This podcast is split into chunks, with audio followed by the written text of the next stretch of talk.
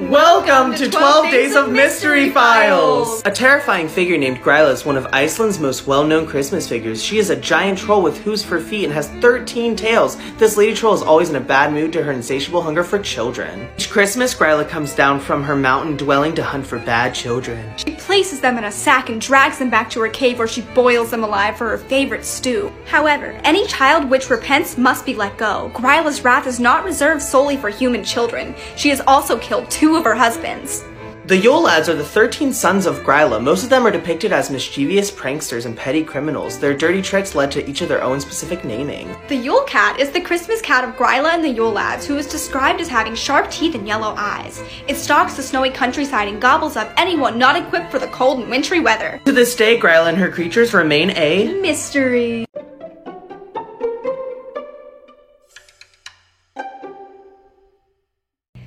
The UK's first UFO hotspots was a small town named Warminster. Throughout the 60s and 70s, it was a haven for UFO sightings. However, prior to sightings, there were unexplained sounds. On Christmas morning in 1964, many residents were disturbed by a series of strange noises, which consisted of strong pounding vibrations described as sonic attacks. One resident was awoken by the repeated sound of something falling onto her roof. When she looked out the window, she heard a strange humming noise, but the weather was clear and nothing had come in contact with her roof.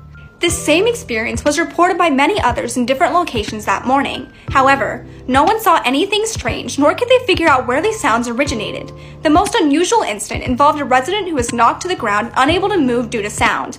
There were many more reports of strange unexplained sounds. Then witnesses started reporting UFOs in the sky, and flying saucer evidence began circulating but led to nothing.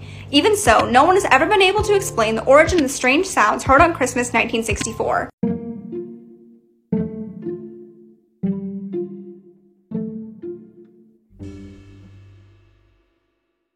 On December 25th, 1885, Mr. and Mrs. Patrick Rooney were found dead in their kitchen by their hired hand John Larson and their son John Rooney at their home in Seneca, Illinois, USA. In the kitchen, a partly burned candle stood on the table, and next to the table was a hole burned through the floor measuring two and a half feet by three feet, through which the ground under the house could be seen. In that hole was a heap of ashes, which was found to also contain a skull and other bones that were nearly reduced to a cinder, along with two human feet still in their shoes, which were both charcoaled. Nothing else in the kitchen was damaged by fire directly, but most of the house's interior walls and furniture were coated with a dirty, greasy, sooty substance. Investigation by the police and coroner led to the conclusion that Mrs. Rooney was a victim of spontaneous human combustion, a situation in which it is believed that human body somehow ignites itself and reduces itself to ashes in a very short time.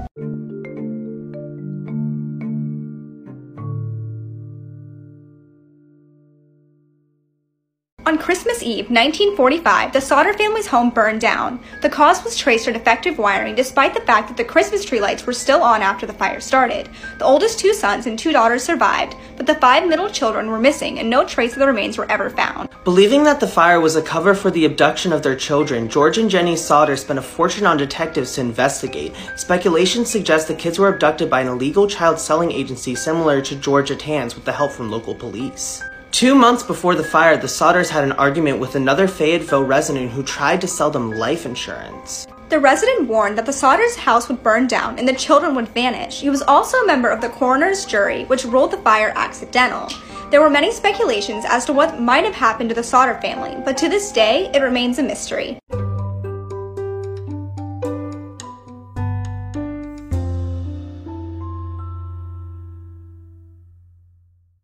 This next mystery is a two for one special. First up, we have the Tomten.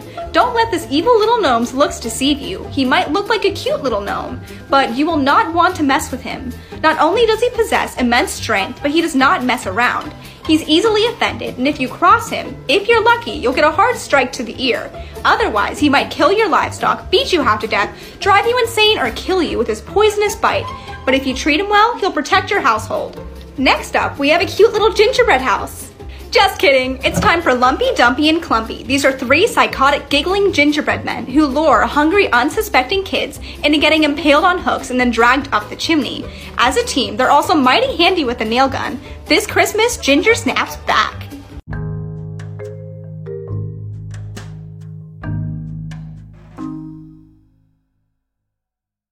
Krampus is a Central European legend about a half goat, half demon monster that punishes misbehaving children at Christmas time. He is a devilish companion of St. Nicholas. Krampus is believed to have originated in Germany, and his name derives from the German word Krampen, which means claw. Krampus was thought to have been a part of the pagan rituals for the winter solstice. According to legend, he is the son of Hel, the Norse god of the underworld. With the spread of Christianity, Krampus became associated with Christmas. Despite efforts by the Catholic Church to ban him, the creature in St. Nicholas is said to arrive on the evening of December 5th, otherwise known as Krampus Night. While St. Nicholas rewards nice children by leaving presents, Krampus beats those who are naughty with branches and sticks. In some cases, he is said to even eat them or take them to hell. Festivities involving Krampus include the Krampus Run, which people dress as the creature and parade through the streets. Krampus began to be celebrated internationally and the monster gained popularity. Whether he is real remains a mystery.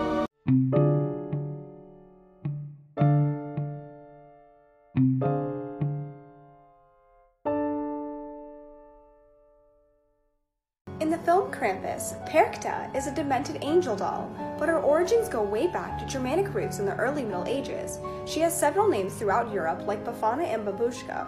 Her reputation ranges from sweet to sadistic. She's always described as a domestic goddess, either a beautiful one or a wrinkled hat with a hook nose and raggedy clothes. She always has a giant foot that either comes from her endless days working on foot pedals with spinning wheels or from her ability to shapeshift into a goose.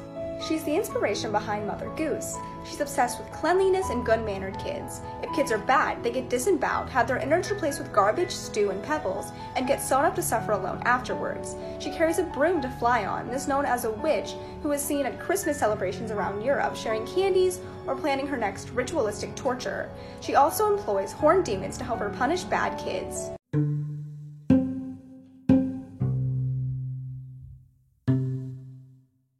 JonBenét Ramsey was an American child beauty queen. She was only six years old when she was murdered in her home on December 26, 1996. Her murder, which is still unsolved, became one of the decade's most famous police investigations. On the morning of, John JonBenét's mother, Patsy, called the police after finding a three page ransom note demanding $118,000 for her daughter's safe return. The public viewed the parents as guilty due to their inconsistent stories and their behavior in media appearances. The cryptic ransom note was discovered to be written on paper, found at their house, and fiber retrieved from duct tape that bound John JonBenét's body matched the same fiber on Patsy's clothes. The parents were never charged due to insufficient evidence. Outside of the Ramsey family, the media has also reported on others deemed suspicious, including the housekeeper to the electrician to even the town Santa. However, none of these people have been charged to this day and it remains a mystery.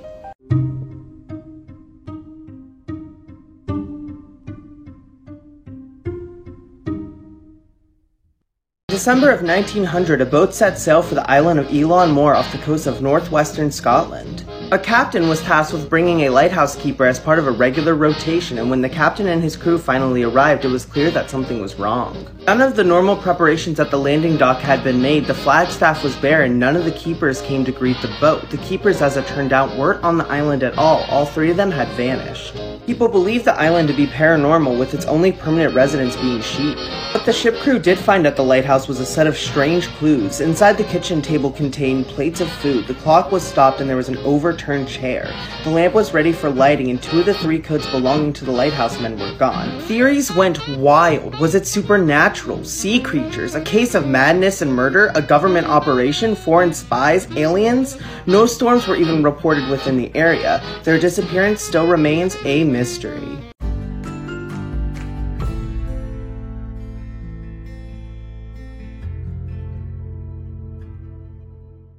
The next case we have is Mari Lwyd, also known as the Christmas zombie horse, or more plainly known as the Grey Horse. Welsh revelers dress up as this creepy pantomime by hoisting a horse skull upon a stick and covering its bearers with a white sheet. It walks the dark streets with a costumed owner to bother neighbors for grub and alcohol. Traditionally, the horse knocks on a door and sings a song requesting entry. The homeowners refuse with a counter song and then go back and forth until the homeowners eventually relent, though it's not entirely clear why. Perhaps it's just to end the creepiness and public embarrassment of being manhandled by a dead singing horse. While softcore types will use a paper horse head instead of an actual skull, others adorn their horse heads with ribbons, glass eyes, and mouths that open and close, all the better for scaring children and adults as the wassail and cider flow.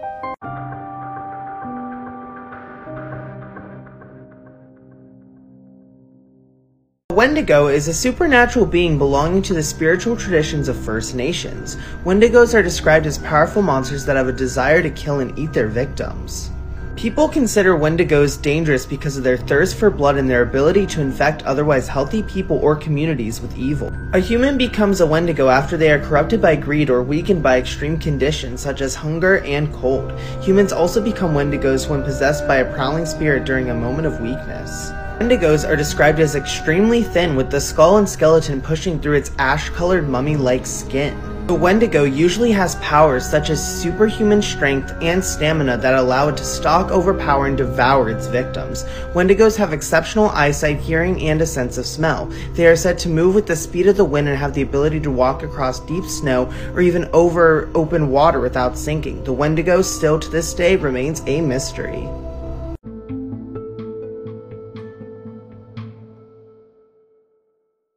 The Stanley Hotel in Estes Park, Colorado is famous for its hauntings. The Stanley Hotel has hosted many famous guests, including Stephen King, whose experience inspired his book, The Shining. One haunting is Stanley himself, who is often seen in the lobby and appearing in the billiards room behind a member of a tour. Staff at the old hotel reported seeing Stanley disappear in the kitchen as well. Stanley's wife Flora also haunts the hotel by piano playing in the ballroom. People have reported hearing music coming from the room and seeing piano keys moving, but once someone walks across to investigate further, the music stops. One haunted room is 407. Witnesses reported that a light in the corner kept turning on and off, and when the guests asked the ghost to turn the light back on, it did so. Later noises were heard from an elevator that was not in use. A ghostly face has also been reported to be looking out the window of Room 418 has reports of haunting activity by ghosts, leaving invisible impressions on the beds. Guests have also complained of noisy ghost children. Stephen King reported a child calling out for his nanny. These hauntings remain a mystery.